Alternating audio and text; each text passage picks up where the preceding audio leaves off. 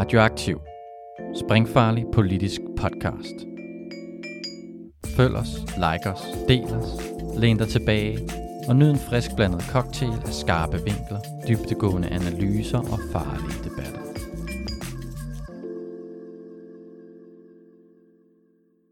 Velkommen til Radioaktiv.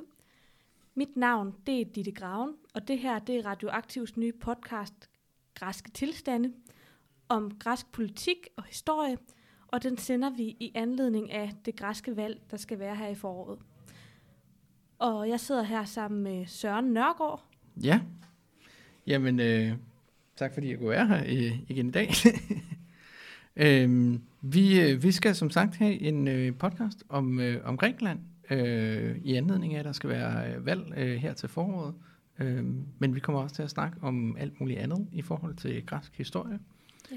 Og anledningen til det er sådan lidt, at altså alle har måske hørt noget om fransk politik, og italiensk politik har også fyldt noget, men altså Grækenland, jeg tror, det folk ved rent politisk, det er noget med korruption og gældskrise. Og ellers så ved man, at det er et sted, der er en masse turisme, og det er noget med noget uso og noget retina, og måske nogle blæksprutteringe. Ja, men der er så meget andet at fortælle i forhold til Grækenland, øh, som er enormt øh, interessant for os som venstrefløj. Øh, alt fra øh, deres øh, eksperiment, øh, eksperimenter med, med, med, med folkemagt og, og direkte demokrati og, og rådstyre, til deres øh, politiske konflikter, til deres øh, meget anderledes sammenskruede økonomi, til en helt anden venstrefløj, hvor at Socialdemokratiet står meget svagt øh, i forhold til, til partierne til venstre for, øh, for dem. Øhm, der er rigtig, rigtig mange ting, der gør øh, Grækenland til et anderledes sted, og vi håber, at I også er interesseret i.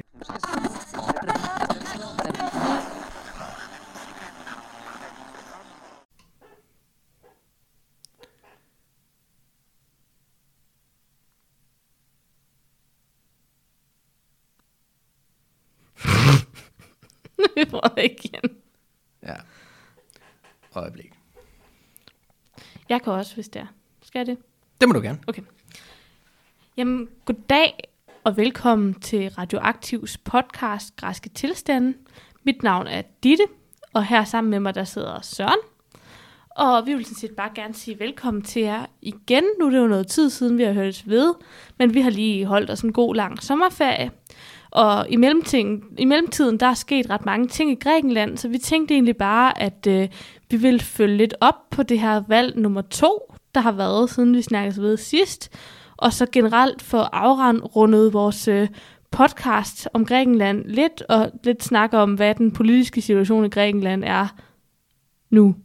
Ja, øh, fordi øh, vi, vi efterlod er jo med, med lidt af en cliffhanger øh, med vores øh, sidste afsnit, øh, der var på, øh, på valgdagen i maj ved det, ved det allerførste valg. Øh, og siden da, så har I ikke øh, hørt noget til os øh, Radioaktiv. Øh, har skrevet øh, en artikel om, hvordan det gik til valget, øh, øh, som ligger inde på solidaritet.dk. Men så kom der Øhm. som sagt lige en sommerferie og nogle eksamener i vejen. Så Ja, det var det er det, der, det. der sker, når man er frivillig. Øh, og så kan vi også bare være helt ærlige og sige, at øh, valgresultatet måske ikke var det, der gav allermest gejst i verden. Nej, og det kommer vi tilbage til. Ja, øh, for hvis jeg lige skal starte med at prøve at opsummere, hvordan det gik. Øh, og det har jo været et valg, der har været af to omgange på grund af det her, øh, den her øvelse, som øh, det konservative parti har været i gang med, med at ændre valgsystem.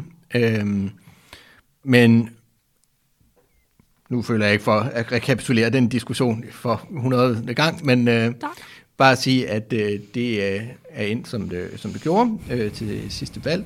Og øh, de konservative, gik, øh, ja, demokratier, de gik, øh, gik frem og fik øh, 40 procent af stemmerne. Øh, og det betyder, at de med det system, der så er øh, i Grækenland, som er forstærket proportionalitet, altså hvor de største partier får ekstra mandater, øh, der har de så endt med lige præcis at få nok til at få absolut flertal.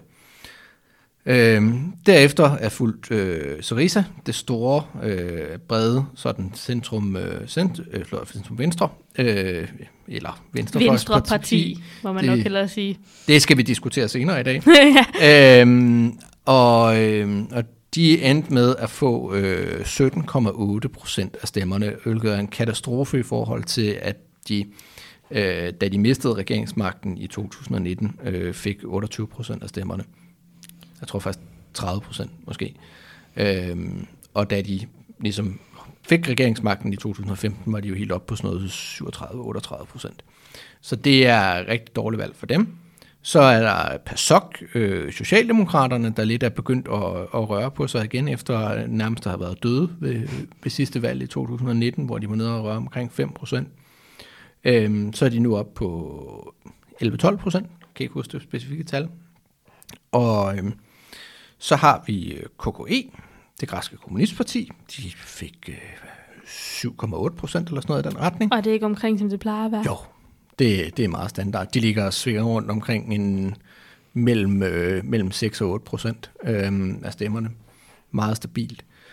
Og øh, så er det, at vi begynder at have nogle øh, nye partier, som er kommet ind. Yeah. Øh, fordi øh, dem er der nemlig kommet nogle stykker af. Og vi har et venstreorienteret og to meget nederen højreorienteret. Ja, øh, og det første og mest nederen, det er øh, det, som hedder, som kalder sig øh, spartanerne. Og man kan næsten bare regne ud på det, hvor træls det er. At, øh, altså, hvis der er nogen, der har lyst til at opkalde sig efter Sparta, så kan man godt regne ud, at De er nok ikke så hyggelige. de er nok ikke så hyggelige. De er, er De er mange... lidt spartanske. Ja, det ved jeg ikke, om de er. Men de er i hvert fald er mange blevet beskrevet som aftagerne fra, øh, fra den, øh, det nynazistiske parti øh, Gylden Daggry, øh, som øh, Grækenland har haft så mange problemer med, og som øh, er endt med at blive øh, forbudt, øh, opløst ved lov. Af en eller anden årsag, så er spartanerne så blevet tilladt at stille op i modsætning til Gylden Daggry, der jo har forbud mod at stille op. Og også det første øh, efterfølgerparti, som man prøvede at lave, nu kan jeg ikke engang huske, hvad pokker det var, de hed. Nej, det har jeg også glemt. Ja, øh, men det var også et, et, et tema, at de fik... Det lavede de også inden fra fængslet, ja. nogle af de her gutter, der var blevet øh, indsat og sådan noget sjovt Ja. med. Men der er, der er et stort øh, personkredsoverlap i det her også, og de endte med at få 4,5 procent af stemmerne og komme ind. Øh, 4,5 procent er også cirka, hvad øh, det parti, der hedder Græske Løsning, øh, fik.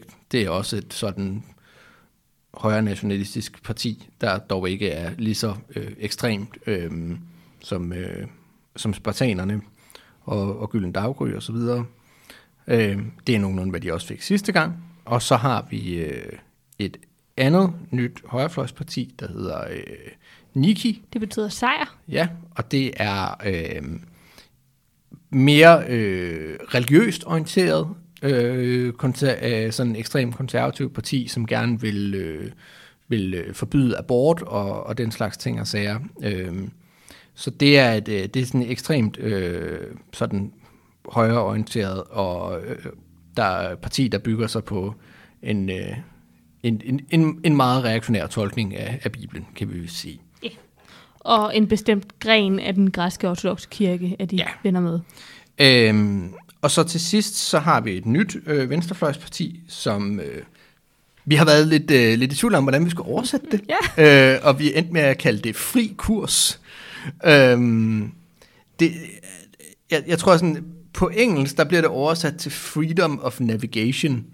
Øhm, Og det blev overret på græsk, hedder det fri retning. Ja, øh, men det er sådan, deres logo er også sådan noget med nogle sejl og sådan noget. Øhm, Ja, altså så, som sejl på et skib, ikke som dem, man stempler breve med. Nej. Øh, så, så det er ligesom der, der, der ligger sådan noget, øh, noget maritimt i det. Øh, men øh, de er et udbryderparti fra Syriza, og er øh, nogen, som er ligger til venstre for Syriza, øh, og som er meget øh, euroskeptiske. Øh, altså i modsætning til Syriza er jo generelt øh, et af de øh, venstrefløjspartier i Europa, som er allermest øh, pro-EU. Øhm, og hvis man ser på et andet udbryderparti fra, øh, fra Syriza, som er Janis Varoufakis, øh, mener det kan... Øh, Ekosipente. Ecosipente. Ikke det kan pente. Øh, Mira Ecosipente. Så var det jo også et meget, meget, meget EU-positivt parti. Mm. Men det her, det er mere et parti, som jeg nok vil sige bedst kan klassificeres som øh, venstrefløjsnationalistisk. Øh, det er også et parti, der, der slår meget på øh, øh, altså på at bebrejde, øh, altså på for sådan en kritik af tyskerne og tyrkerne øh, og andre, øh, og som var imod, at man øh, øh, indgik den her aftale omkring navngivning af Nordmakedonien, som tillod dem at blive optaget mm. i EU og NATO og den slags ting. Som I måske kan huske, vi har snakket ja. om tidligere. Men det er i hvert fald et noget mere nationalistisk anlagt øh, parti. Øh, og, men nationalistisk forstået i en, i en sådan venstre på den, Ja, på, på den græske måde, som vi også har været inde på ja. før. Øhm, så, så man skal ikke tænke øh, nationalisme på samme måde som, øh, som sådan Dansk Folkeparti, og sådan, man skal tænke det mere som øh, katalanske separatister og, og palæstinenser, der gerne vil have deres eget land og sådan noget. Ikke? Altså, så noget, vi vil egentlig godt have lov til at være her, og have lov til at være vores eget land, uden at vi risikerer nogen tryne os. Men I må skam gøre, hvad I har lyst til. Ja. Øhm, og, øhm, og de er i hvert fald kommet ind. Så er øh, Janis Varoufakis parti til gengæld råd ud. Mm-hmm. Øhm, og det har jo så også gjort, at der er nogen, der stiller spørgsmålstegn ved, hvorvidt han stadig skal lede det parti. Og øh, det er jo også øh, lidt interessant, fordi det er jo også, udover at være et græsk parti, så er der jo været forsøg på at skabe det her sådan pan-europæiske samarbejde, som Alternativet i Danmark for eksempel var med i ved Europaparlamentsvalget i 2019. Øhm, så det, det er et godt spørgsmål, om det så også betyder, at det projekt nu er, er dødt, eller om de regner med at øh, komme tilbage til Europaparlamentet næste år, øh, hvor der var valg til, til Europaparlamentet øh, i maj, øh, tror jeg. Ja.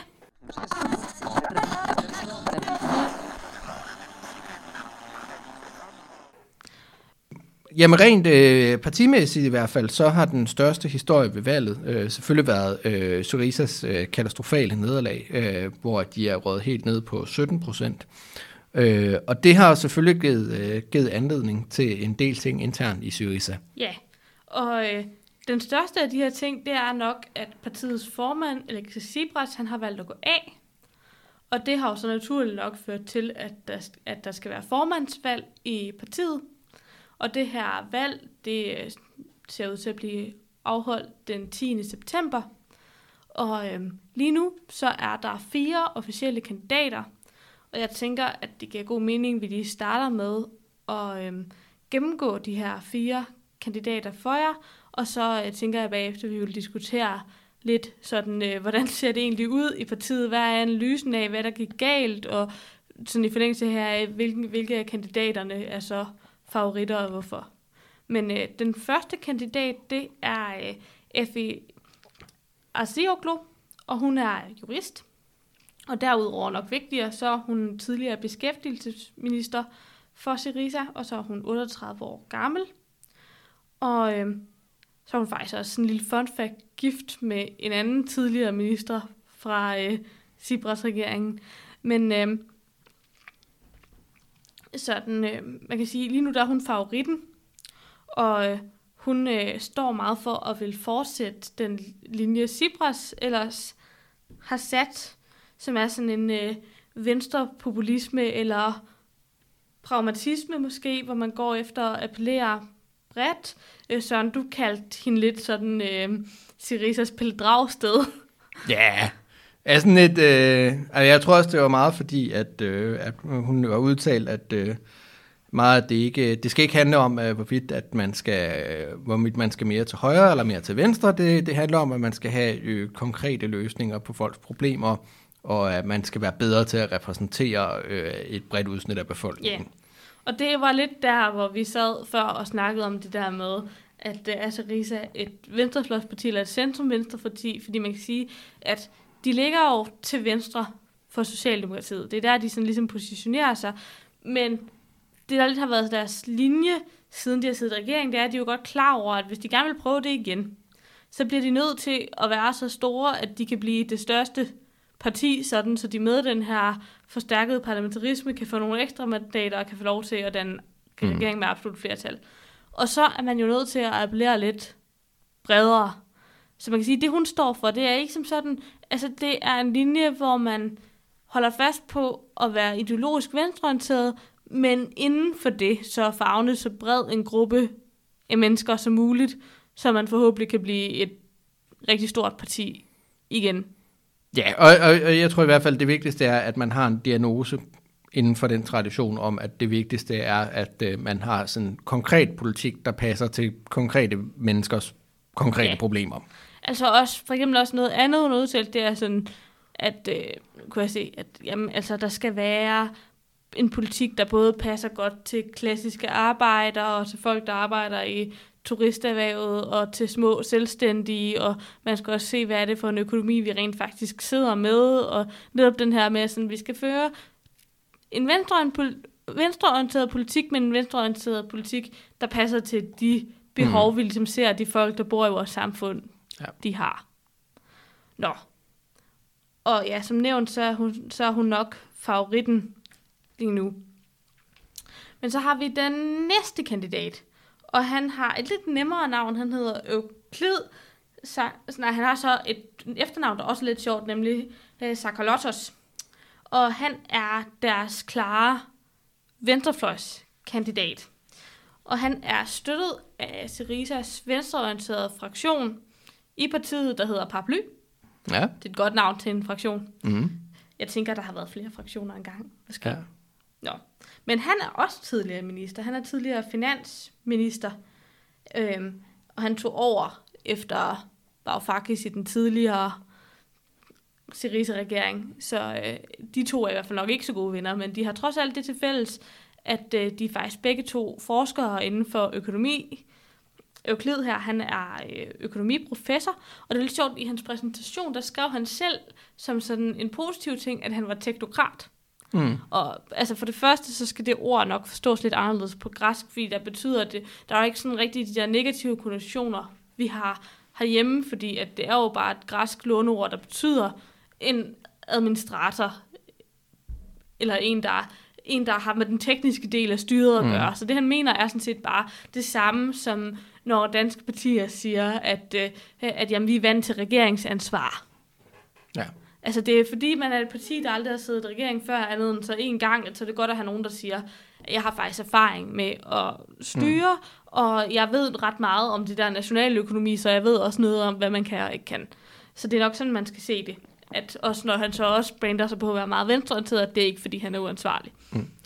Øhm, og så øh, er der også sådan et øh, fint citat om ham, vi fandt et sted, jeg kan ikke lige huske kilden, men som nævnte, at hvor Varoufakis økonomiske inspiration nok mest vil være Keynes, så er Euklids inspiration Marx. Så han er sådan meget klassisk venstreorienteret og mener, at øh, problemet i, øh, i Syriza, det er, at øh, man er blevet for ideologisk udvandet, og at man har mistet folks tillid og øh, mistet sin troværdighed, og det gælder, det, øh, det gælder om at genvinde den ved at have en stærk ideologisk position. Mm. Så, så han tilhører ikke på samme måde, samme pragmatiske linje, som, øh, som Effie hun gjorde. Ja, det der gode citat, øh, han har med, at øh, man, øh, at man må finde ud af, øh, hvem man er, før man kan have dialog, dialog med andre. Ja, det er rigtigt. Så, han, så det er ligesom meget det her med, at jamen, vi bliver nødt til internt at være klar over, hvad er vores ideologiske standpunkt, hvad kan mm. vi gå på kompromis med, hvad kan vi ikke gå på kompromis med, og så kan man ligesom begynde at lægge en linje ud til. Men det der med, altså det er på en eller anden måde, læser jeg det i hvert fald som lidt en polemik mod den tilgang, man har, og linje, man sætter op hos Effie, og siger, at vi skal tage meget udgangspunkt i de løsninger, folk gerne vil have, så, så siger han, ja, ja, men det skal ligesom også være i overensstemmelse med vores egen Mm. samfundsanalyse. At det er et spørgsmål om sådan integritet og troværdighed. Præcis. Og at hvis man ikke har, hvis man ikke har den troværdighed med sig, så kan man netop ikke få tillid. Ja. Ja. Jamen det tænker jeg sådan set, det var det, der var at sige om øh, ham. Så har vi en øh, tredje kandidat. Vil du måske præsentere ham, Søren?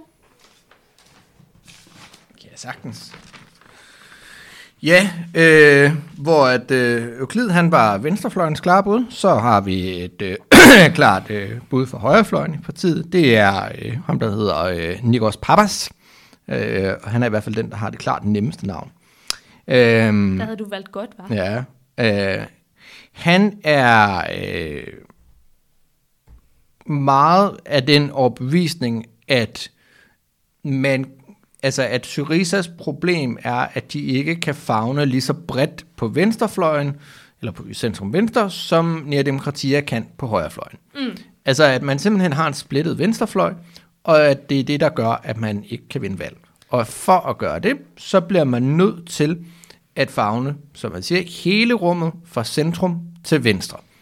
Og man kan også se, at øh, det han ligesom førte så meget frem på, øh, lidt dårligt oversat, kom vi frem til, at det nok var, at han var meget imod fraktioner. Og det skal nok for... Nå. Ah, undskyld. Det klipper vi bare ud. Øhm, han er øh, i hvert fald... Nu skal jeg det... hvad fanden var det?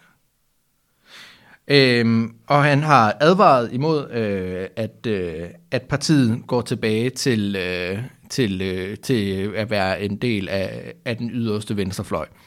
Øhm, og han ser helt klart, øh, at øh, den, den, vigtigste, øh, altså den vigtigste ting fremadrettet fra, fra hans perspektiv øh, underforstås, det er, hvordan får man PASOK-vælgerne tilbage? Hvordan mm. får man dem ind i folden?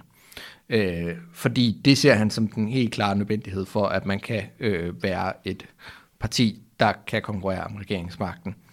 Øh, så der skal man øh, have en mere centrumorienteret øh, politik. Øh, ellers så er han også lidt øh, markant ved at være øh, en, der lige er blevet dømt øh, ved en, øh, ved en særdomstol øh, for øh, pligtforsømmelse i forbindelse med noget udbud af nogle tv-licenser dengang han var medieminister. Det var vist noget med, at han blev beskyldt for lidt at vil øh, stifte en øh, seri, meget Serisa-venlig tv-kanal. Ja, øh, det man lavede dengang, det var, at man havde ikke før haft det sådan så, at private tv-stationer skulle betale øh, for, at, øh, for at få lov til at sende. Øh, og så havde Syriza sig dengang for at rejse nogle penge, øh, da de sad i regeringen, ligesom besluttede sig for at lave sådan en udbudsrunde, hvor at lige pludselig så skulle alle de betale, øh, private tv-stationer til at betale for at få lov til at sende på nettet.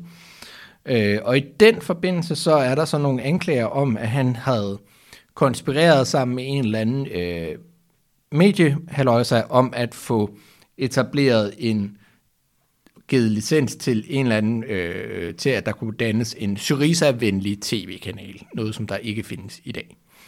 Og øh, så, øh, ja, der, der kan man sige, det, det har lidt været en, en, en meget ulden sag. Øh, først så var der en anklager, som sagde, at der ikke var noget øh, at komme efter. Så blev han syg. Så blev den anklager syg, og så kom der en ny anklager og sagde, at der var absolut noget at komme efter.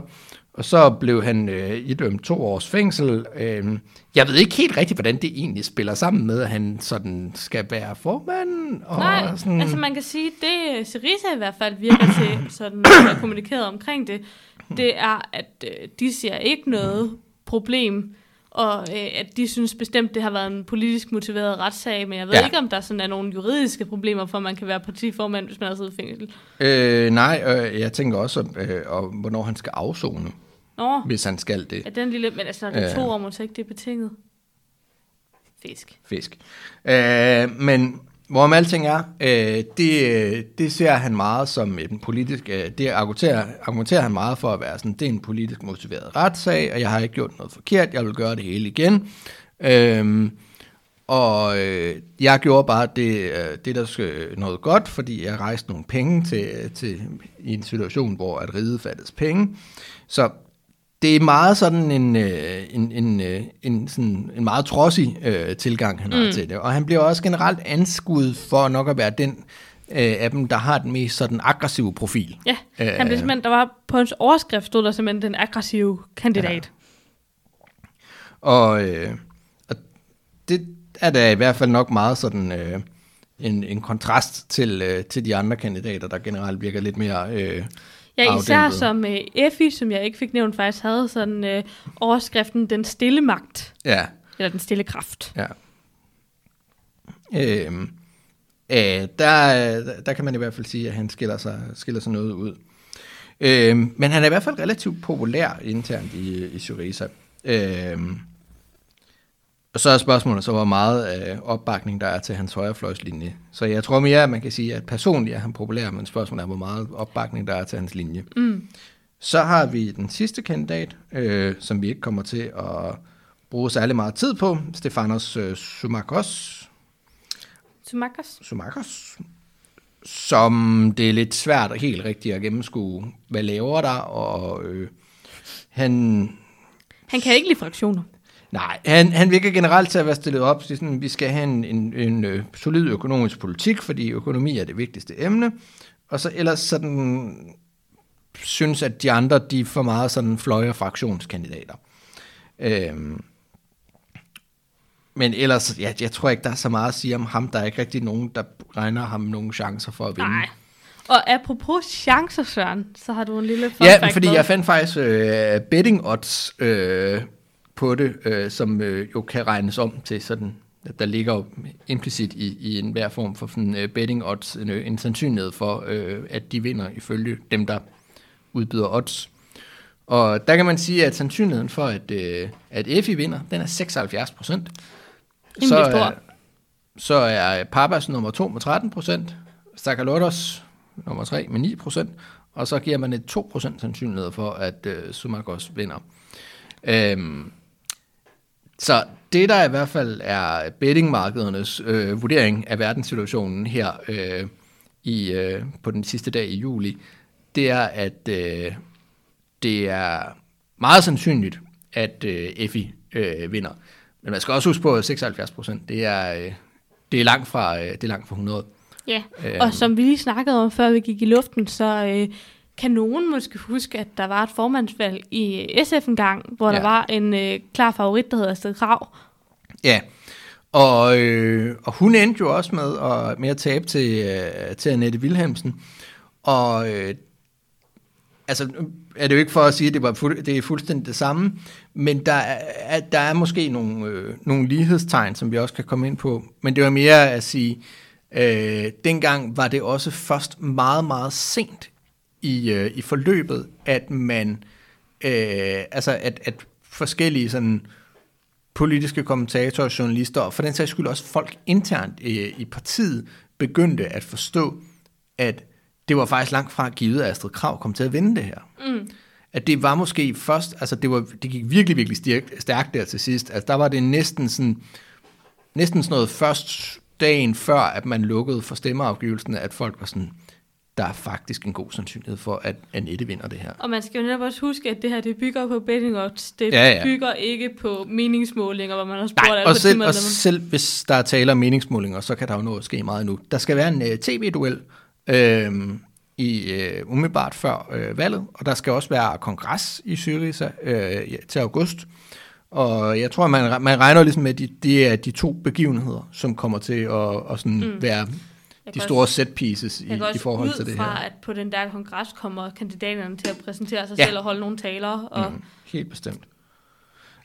Og øh, når de så er færdige med det, så skal de bare videre, fordi så er der kommunalvalg til, øh, hvad er det, oktober eller Ja. sådan noget.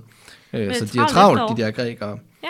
Og når de så er færdige med det, så kan de så gøre sig klar til, at der er Europaparlamentsvalg øh, til næste forår. altså, de giver dejligt meget arbejde til os, kan man sige. Ja. Men hvorom alting er, øh, det er jo egentlig lidt interessant det her. Altså, Ja, for man kan sige, at vi har en øh, formand, der lige er gået af, fordi det er gået mega dårligt. som i virkelig, virkelig Som er dårligt. virkelig, virkelig dårligt i forhold til, hvad man havde håbet på. Øhm, og så alligevel favoritten er den, der stiller op på, at hun faktisk vil fortsætte den eksisterende linje. Ja. Og man kan sige sådan rent intuitivt, når man er sådan lidt en venstrefløj, så, så vil man jo tænke, at når det går dårligt i et venstre orienteret parti, og når der også internt især har været lidt en retorik om, at vi har, øh, at det er fordi, vi har spillet for lidt, lidt over for øh, EU, og øh, mm. hvad der nu er så været, at så vil det måske være en, øh, en venstre kandidat, der vil være populær. Men det er det faktisk ikke engang. Den næst populærste er jo højrefløjs kandidaten. Ja. Øh, jeg synes, det mest interessante, det, det er ligesom den her med, hvor meget man lægger op til at fortsætte status quo. Øh, noget af det, der, der virkelig slog mig som øh, interessant, det var også, at efter det her øh, dobbelt nederlag, øh, så øh, valgte Alexis Tsipras, som er formand og har været det siden øh, slutningen af nullerne eller sådan noget, øh, jo I hvert fald vanvittigt mange år. ja, øh, er gået i tænkeboks, og så meldte han jo så ud øh, tre dage efter, som jeg husker det, at, øh, at han ville trække sig. Øh, men i mellemtiden, så var der rigtig mange, der gjorde klart, at der var ikke nogen, der så nogen grund til, at han trak sig. Mm. Der var, altså grundlæggende, vi taler om en formand, der står i spidsen for partiet, og det får et katastrofevalg, hvor det mister hver tredje øh, vælger, øh, øh, og fuldstændig skuffer alt og alle, og altså ikke lever op til nogen af de mål og forventninger, man har sat sig, og får det dårligste valg i 15 år eller sådan noget. Og ingen, som i ingen kræver, at formanden går af. Og man kan også bare se på, hvordan retorikken var i medierne og på Facebook mm. efter især det første valgnederlag. Altså det var jo, der var ikke et ord om, at øh, man som parti havde haft den forkerte strategi eller den forkerte politik. Det var alt sammen, øh, jamen det er fordi PASOK er dumme og ikke vil lave koalition med, med os, så øh, folk mister tilliden til venstrefløjen derfor, eller også så er det demokrati og de konservative, der har alle medierne på deres side, så derfor har vi ikke en chance, men det er ligesom alt sammen noget udefrakommende. Vi har i hvert fald ikke gjort noget forkert. Eller også så er det øh, de øh, venstreorienterede splitterpartier, øh, oh, ja, det kan også. som, øh, som bryder ud øh, for at lave små marginaliserede partier. Prost, toast, Janis. Ja, ja, ja. Men også øh, vores, øh, vores fri kurs øh, ja. parti. Øh, og så kan de også lige skælde ud lidt på, på kommunisterne i KKE og så videre. Ikke? Altså, men det er i hvert fald alle de andres skyld. Ja, og så kan man spørge sig selv, hvad, hvad skyldes det, Søren? Du var ved at snakke lidt om, hvorvidt at de var en, en kult, eller hvad de var. Ja. Men, men det tror jeg alligevel ikke. Altså, hvis vi skal være... Altså, vi kan sige, noget af det er jo selvfølgelig også sådan kulturforskel om, hvordan, hvor bestandt man kommunikerer. Øh, men der er også noget i det, vi måske lidt kan genkende fra herhjemme, fordi det er måske også et spørgsmål om, at man, altså, at man sidder i en politisk situation, hvor man i virkeligheden ikke rigtig kan se, hvad man skal gøre anderledes, fordi man jo netop er i det her dilemma med, at man har det her system med forstærket proportionalitet. Og øh, det gør ligesom, at hvis man skal have en chance for at få regeringsmagten igen, jamen, så skal man blive det største parti, især hvis man ikke kan finde nogen, der vil danne en koalition med en, og det ved man godt, det gider PASOK ikke. Det er nok i virkeligheden heller ikke nogen af de andre udbryderpartier, der gider, og selv hvis de gad, var de ikke store nok. Så det er nok sådan lidt nødvendighed i virkeligheden.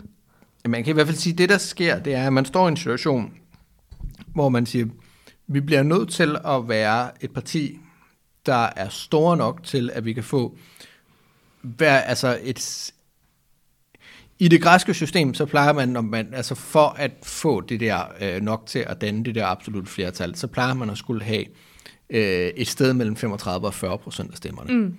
Og det har Syriza jo også været op at få før. Yeah. Øh, ellers var de nemlig ikke kommet i regeringen i første omgang. Men for at komme derop, så skal man have ret bred opbakning. Og jeg tror, at det, der er problemet, det er, at da Syriza fik den her brede opbakning i første omgang, så var det jo, da øh, gældskrisen var på sit allerhøjeste, og vælgerne havde fuldstændig mistet tilliden til de etablerede partier, særligt PASOK kollapsede fuldstændig, og Syriza var et nyt, velorganiseret, energisk, frisk alternativ, som kom ind og tilbød en anden retning i den her sparepolitik osv.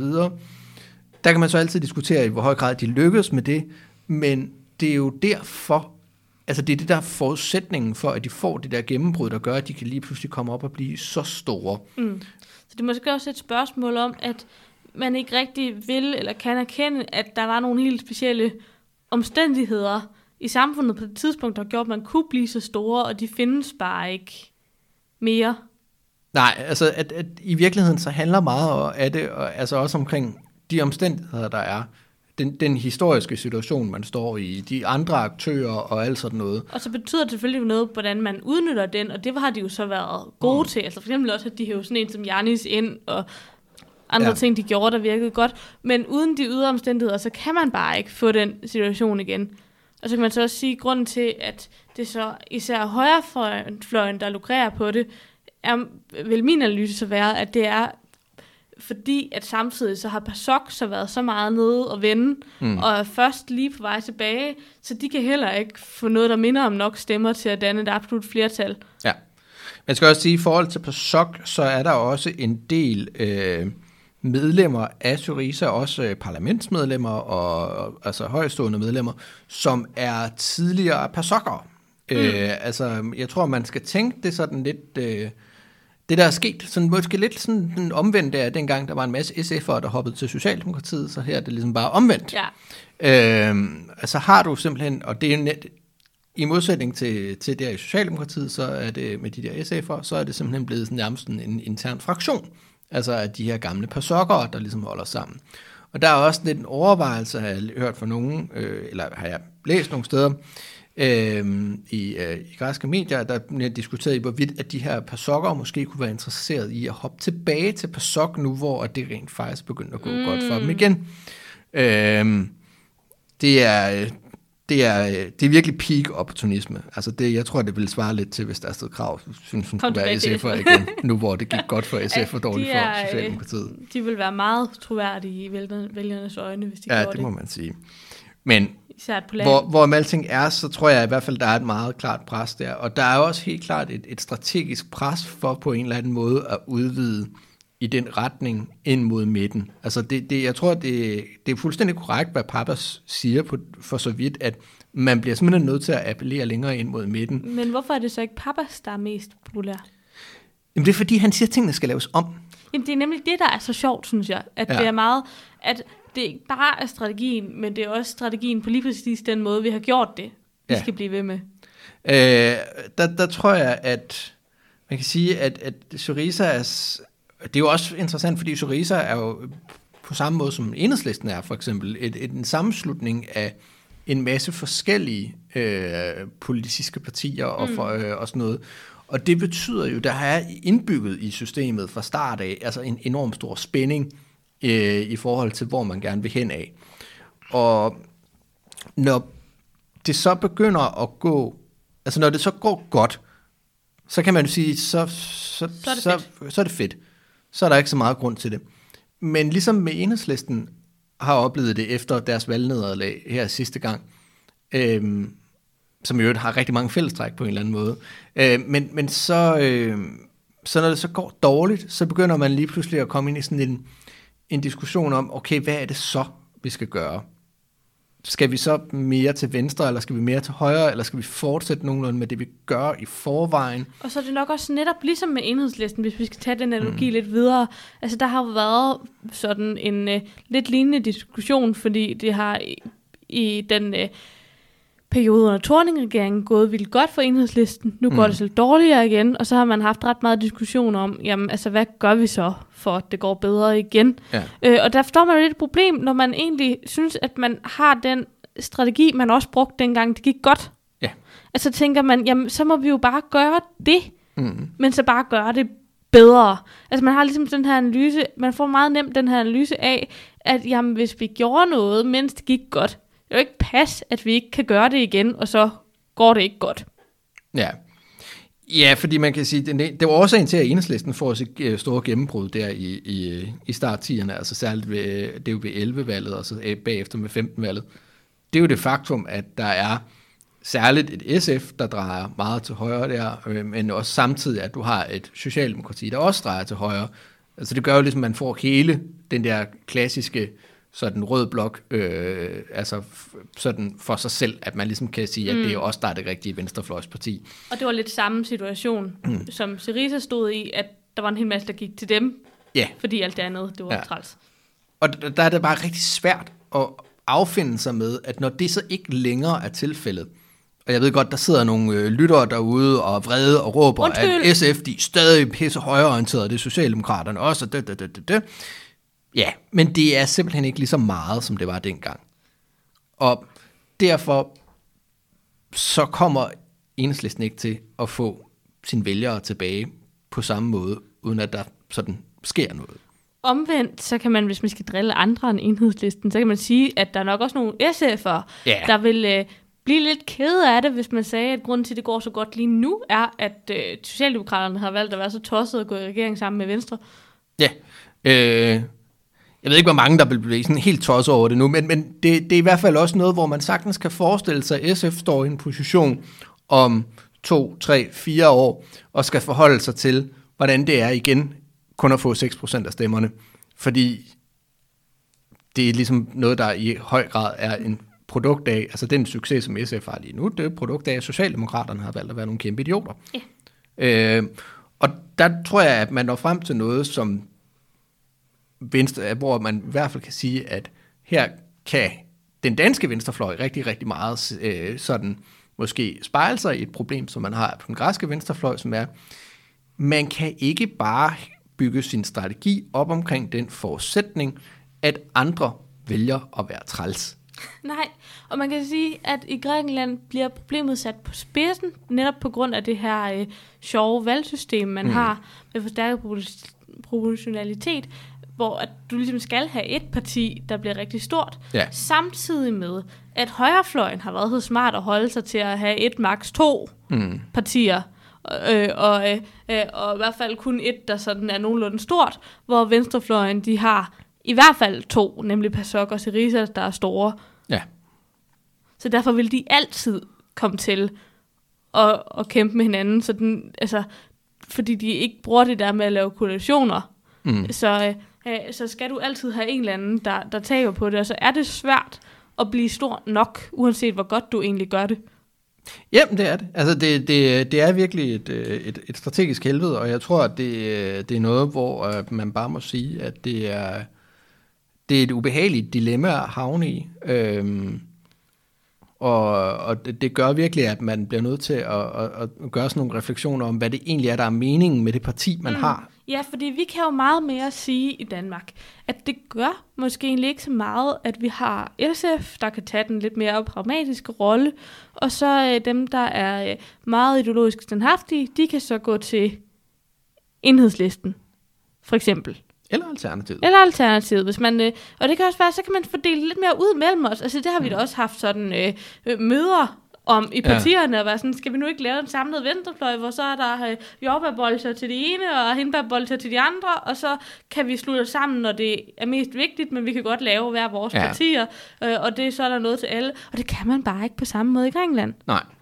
Og jeg synes også, det er interessant det her med, jeg kan huske for, for et stykke tid siden, vi sad og kiggede på det, at hvis man går tilbage og kigger de sidste mange, mange valg tilbage, når der ikke lige har været en, øh, noget militærkup og sådan nogle sjove ting, så har der været et centrum-venstre flertal Mm. i Grækenland. Øh, men det er jo ikke hver gang, der har været en venstreorienteret regering. Nej. Men i virkeligheden, så kan man øh, måske sammenligne det, øh, altså det som, øh, som øh, grækerne står over for noget, som minder lidt mere om de steder, hvor man har et, øh, et topartisystem, fordi man mm. har sådan noget first past fo- post. Så sådan noget som, øh, som altså Labour øh, Ja. i, i, i Storbritannien øh, kunne være et eksempel. Øh, men du har også sådan noget som øh, i, jeg ikke, i Frankrig, øh, der har du også øh, elementer af det her øh, Jeg tænker faktisk, Frankrig er en god en at sammenligne med. Og der har du så også den her sammenslutning øh, af venstrefløjen i øh, La France Insoumise øh, under øh, Mélenchon. Øh, så, men, men jeg tror, at der er nogle ting i det, det græske valgsystem, som gør, at det kunne være, at det er nødvendigt for venstrefløjen at være konsolideret, hvis de vil kunne være med valgmæssigt i spillet om magten. Mm. Men der er ikke tilstrækkeligt mange incitamenter til at gøre det, fordi det er jo stadigvæk muligt for alle de her partier at komme ind og få gode valg og sidde og hygge sig med at være i parlamentet. Ja, så er der jo også nogen, som for eksempel KKE, der har en helt anden strategi at sige, at vi er egentlig mest i parlamentet for at gøre lidt reklame for projektet, men vores egentlige arbejde, det foregår ude i græsrødderne. Ja, og det tror jeg, jeg vil sige, det, det har jeg, altså det synes jeg faktisk giver strategisk markant mere mening, end, øh, end at stille op og, og sige, jamen, altså, det, det, det, det er jo strategisk, så har det i hvert fald sin vis logik, hvor man må sige, at hvis du stiller op til parlamentet, så bliver du også, øh, for at ligesom få et flertal der, og for at få magten igennem de parlamentariske midler, så bliver du også nødt til at indrette dig på de parlamentariske logikker og de mm. valgmæssige logikker. Ellers så må du sige, at jamen, vores fokus ligger et andet sted, men vi er her for at vise flaget. Ja. Øh, og der kan man sige, jeg ved ikke, hvor mange partier, der er behov for af, af den kar, øh, sådan en rolle. Øh, men øh, altså, der, der synes jeg, at øh, helt ærligt, at de græske kommunister har en mere sådan sammenhængende sådan strategi for samfundsforandring. De har bare lige det der lille problem med Stalin, der måske er lidt sjovt, men øh, Ja. det var om det. Øhm, men, men jeg synes, det i hvert fald er, er utrolig interessant, og, og det er meget interessant også det her med, at det er sådan, at de hverken øh, virker til at have lyst til at gå til højre eller til venstre, men er allermest trygge ved at sige, at det er den kandidat, som har bred opbakning i partiet, og som siger, at det handler slet ikke om at skulle til højre eller venstre, det handler bare om, at vi skal være bedre til at lave god politik for flere mennesker. Det er sådan en meget intetsigende floskel på en eller anden måde, mm. ikke? Vi kan så lige en lille sjov krølle på det, inden jeg tænker, vi skal videre til at snakke lidt om, sådan, hvordan det ser ud i det græske samfund generelt lige nu, mm. er, at hvis det bliver Effie, der bliver valgt, så bliver det faktisk den, øh, øh, den, den første kvindelige partileder, der har været for et parti i parlament, parlamentet i Grækenland. Gør det ikke? Nej. Hvem har vi haft? Altså, øh, frikurs er jo for eksempel øh, ledet af øh, Zoe øh, Konstantinopoulou. Ah, så klapper jeg bare i. Men øh, der er i hvert fald øh, lagt op til et, øh, et interessant opgør, og det bliver også spændende at se, hvordan det udvikler sig, om det bliver, øh, om det bliver mere tæt, og om øh, det bliver mere skærpet til, eller om det simpelthen bare ender med at blive, øh, blive en, en fortsættelse af, af den, øh, den linje, man har øh, lige nu. Altså, jeg kunne et eller andet sted faktisk godt forestille mig det. At det er det, de ender med, bare at fortsætte den linje, der er. Ja, det er lidt det, der er det nemmeste, ikke? Ja, jamen det tænker jeg. Øhm, og det er jo meget nemt at sige, at øh, det, det var bare et spørgsmål om, at, øh, at strategien blev eksekveret på en lidt dårlig måde. Men det er, det er, det er virkelig sjovt med, med den måde. Hvis det overhovedet var det. Hvis det ikke Ja. bare var, fordi alle de andre var dumme. det, det er også en mulighed. Ja, der, der må man jo også sige en gang imellem, at jamen, hvis, hvis det, at de andre er dumme, er det, der er årsagen til det, så bliver du nødt til at tilpasse din strategi til det. det er de dumme.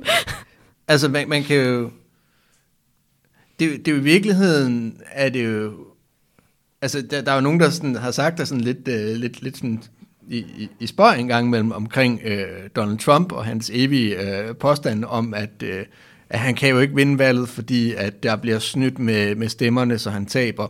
Og så kan man sige, jamen hvis du så gerne vil, vil, vil, vil have magt, så skal du jo ikke have en, en kandidat, som bliver ved med at tabe valget, fordi at det er rigtigt mod ham, så bliver du nødt til at finde en, der, hvor at valget enten ikke bliver rigtigt mod ham, eller en, der kan finde en strategi for at håndtere det.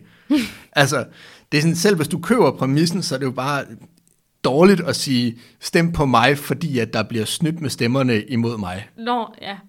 Altså, det er sådan strategisk, så må man sige, så må man jo finde ud af en måde at tilpasse sig til det på. Ikke? Hvis mm. PASOK ikke vil lege koalition, så må man forholde sig til det. Hvis de borgerlige kon- øh, kontrollerer medierne, så kan man jo godt sætte sig ned og græde over hjørnet, men man kan også sige, okay, hvad gør vi så ved det? Det var der jo så en, der prøvede på at gøre noget ved, kan man sige. Det gik ikke så godt. det er selvfølgelig rigtigt. Men ja, der, der har øh, Papas øh, den mest øh, løsningsorienterede i forhold til Det må man dele. sige, jeg synes, det var det, han skulle stille op på. Ja. Men hvor med alting er, øh, så bliver det i hvert fald meget interessant at se, hvordan det, øh, det løber af der. Det bliver også interessant at se, hvordan det går for dem i øh, kommunalvalget øh, her til, øh, til efteråret. Helt klart. Og når vi kommer hen mod Europavalget, bliver det også øh, spændende at se, hvordan det går med det der mere 25-projekt ja. til den tid. om det falder helt fra hinanden.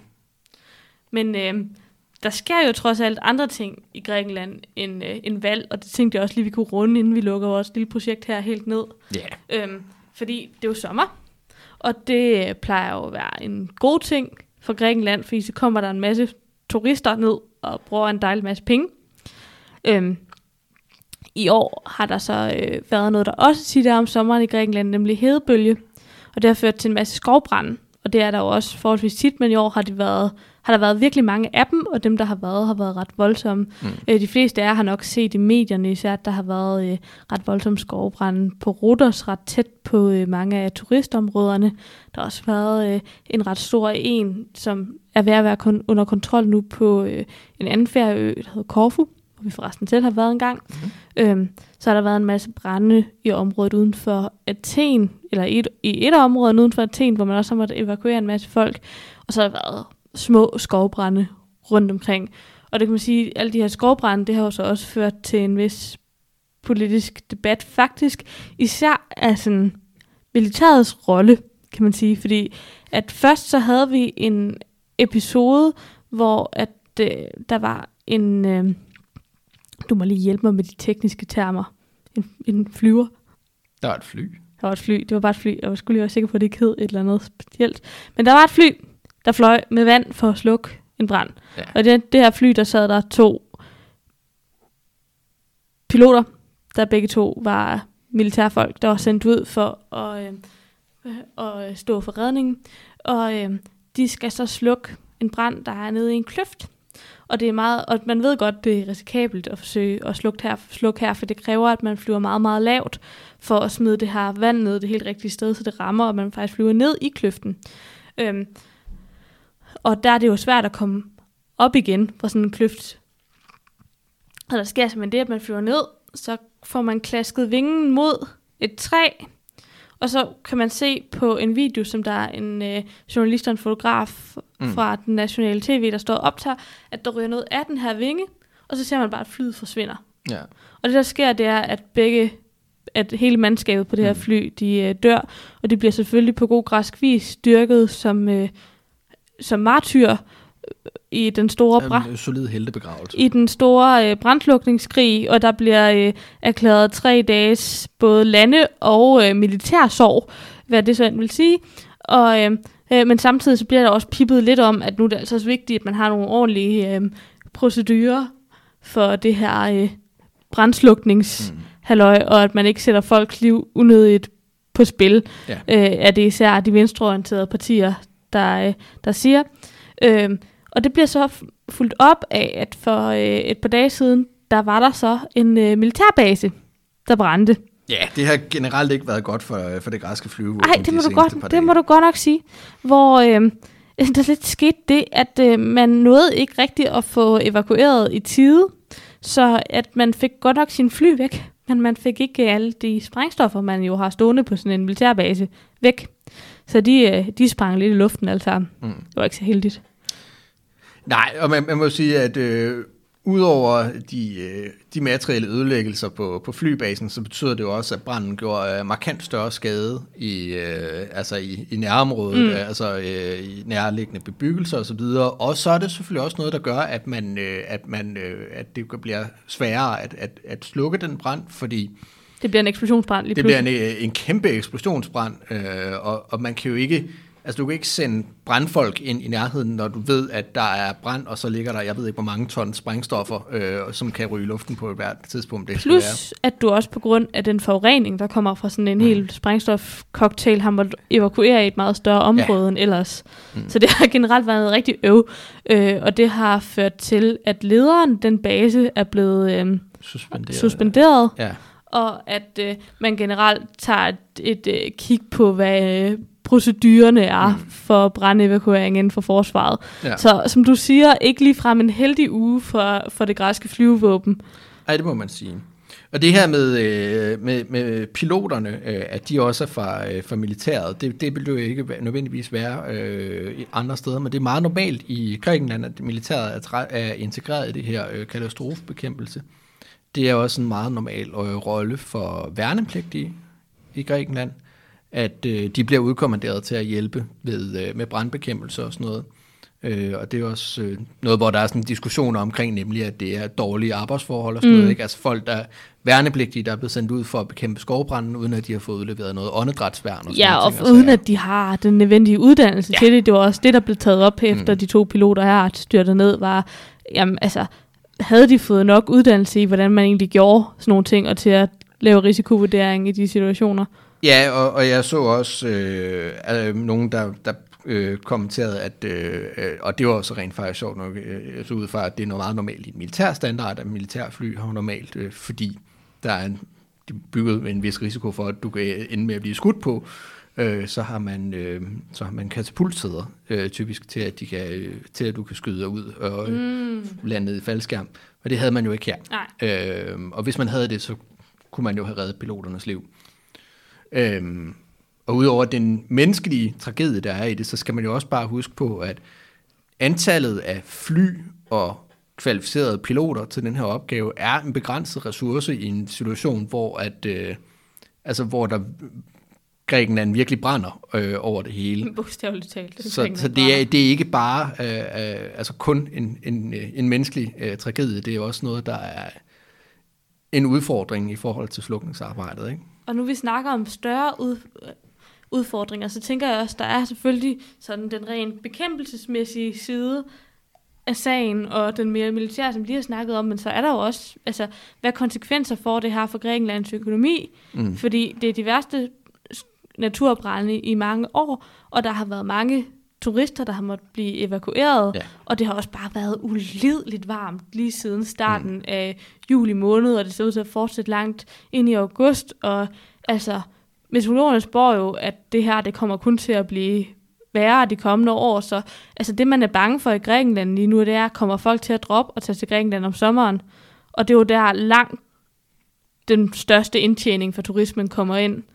Ja, og, og det kan jo måske virke sådan lidt, øh, lidt sådan, øh, lidt ikke så, så klassisk venstreorienteret at sidde og være bekymret omkring øh, øh, sådan, åh, men erhvervslivet, når det handler om, øh, om, om klimaforandringer. Helt klart. Men øh, i virkeligheden, så, så må man jo bare sige, altså med, med Grækenland, at det, det er et land, hvor økonomien i så høj grad er bygget op omkring turismeindtægter, at det ville jo være en social katastrofe på lige fod med, øh, med finanskrisen, hvis at turismeerhvervet ja. kollapser. Altså vi taler, at det kommer lidt an på, hvordan man opgør sådan nogle tal. Det ved du mm. i hvert fald sådan, at det kan se ud på mange måder. Men, men sådan en grov opgørelse viser, at i hvert fald to tredjedel af den græske økonomi er enten i første eller andet led stærkt berørt af turismen. Ja, og man kan så sige, der er jo mange ting, der på en eller anden måde er berørt af den. Lige altså, præcis. Fordi at det er jo også øh, alle øh, restauranter og butikker. Og Lige præcis, og hvor meget af det vil gå ned, når man hjem, tog, og hvor meget af det vil man bare øh, sælge lidt mindre, er altid svært at vide. Ja. Men det er i hvert fald noget, der, der er godt tegn på, at, at der i hvert fald viser, at Grækenland er enormt eksponeret over for det her. Det er det. Og når man så lige er i en situation, hvor økonomien er ved at begynde at ligne noget, der kan hænge sammen mm. igen, men dog lige har fået et ordentligt slag af inflationen, og folk lige præcis kan hænge i, så kan det virkelig være det, der lige bliver et ordentligt stød ja. tilbage, og det man, det man er mega bange for. Ja, og for lige at gøre det rigtig godt, så øh, kan grækerne så for se frem til, at de får mere ekstrem vintervejr også. Ja. Øh, og det gør, det gør måske ikke så meget for turismen først og fremmest, men det er mere, at det går også ud over budgetterne, at så skal man lige pludselig til at kigge på rydde sne også. Ja. Og det men, er det ikke så god til. Nej, men øh, det, er i hvert fald, øh, det er i hvert fald noget værmøg, og det er også noget, der bliver diskuteret rigtig meget politisk omkring det her med håndteringen af det, og har regeringen gjort det godt nok, og så videre. Det er jo virkelig noget, man kan godt mærke, det bliver taget seriøst. Der var en minister, der var blevet fyret, øh, fordi at han var, som jeg, man kunne forstå det i hvert fald sådan lidt øh, taget, taget til et eller andet tam-tam mm. uden for Athen, i stedet for at, øh, at være, øh, være på arbejde og, og tage det seriøst. Øh, så jeg, jeg tror, at øh, der, der kan man godt mærke, at det er meget... Øh, meget, meget vigtigt politisk emne for, for grækerne, hvordan det her bliver håndteret. Interessant nok, så bliver der diskuteret meget, meget lidt sådan klimapolitik. Ja, det er virkelig også noget, der har... Jeg har virkelig mm. siddet og scrollet alle disse Rita-folks, jeg kender, ja. Facebook igennem, for at se, om de ikke skrev et eller andet sådan klimaagtigt relateret til det. Der er faktisk ikke rigtig nogen, der gør. Nej. Fokus er på at kritisere regeringens håndtering. Ja. Det, det er det, man gør fra venstrefløjens side. Øhm, og det er så vidt jeg kan se, at det er ikke kun Syriza, det er også ja. altså, både PASOK og KKI, og jeg har ikke rigtig kigget så meget på de små, må jeg indrømme. Mm. Øhm, det jeg har set, det er øh, i forhold til, til katastrofebekæmpelse i EU af, klimafænomen, mm. af klimarelaterede fænomener, at der er argumenter for, at der skal være en større pulje, fordi at grækerne ja. kommer og siger, hey, vi har alle sammen lavet den her ballade, mm der øh, har ført til, at de her ekstreme vejrfænomener kommer, så må vi også alle sammen hjælpe til med at bekæmpe det. Men det er sådan set det klima, jeg har hørt. Der har ikke rigtig været noget sådan, nu skal vi også have gjort noget ved klimaforandringerne. Nej. Det er, det er interessant på den måde, at det, det er sådan lidt, uh, lidt afkoblet, at uh, grækerne har mar- markant større konsekvenser af klimaforandringerne, end, uh, sådan umiddelbart, end, end, end vi har herhjemme, men at vi snakker meget mere om, uh, om, mm. om klimapolitik herhjemme. Det er jo lidt noget andet, end for lige at tage noget helt andet som sådan perspektivering. Øh, sådan et sted som for eksempel i Alberne, mm. øh, især, især Østrig, hvor, hvor jeg ved, fordi jeg er kommet der meget som især barn, og vi har også været der sammen, at øh, på trods af, at man er meget konservativ, så går man vældig meget op i klima og miljø, netop fordi, at man mærker konsekvenserne, fordi man får nogle meget slemme mudderskred ja. og den slags. Så det er jo ikke fordi, det ikke er, bliver set rundt omkring i verden, at man tager klima mere alvorligt, når man ser konsekvenserne på meget tæt hold. Men ja, jeg tror simpelthen, der har været så mange andre ting, der har fyldt på den græske venstrefløj, så der er simpelthen, øh, der er grænser for, hvor meget man kan mm. rumme på en gang, måske. Det kan være. Og øh, på den note, så tænker jeg, at vi er ved at være der, hvor vi kan runde af. Ja, det tænker jeg også. Så vil jeg bare sige tak til jer, der har lyttet med i vores lille grækerprojekt her. Jeg håber, I er blevet lidt klogere. Ja. Tak for det. Hej hej.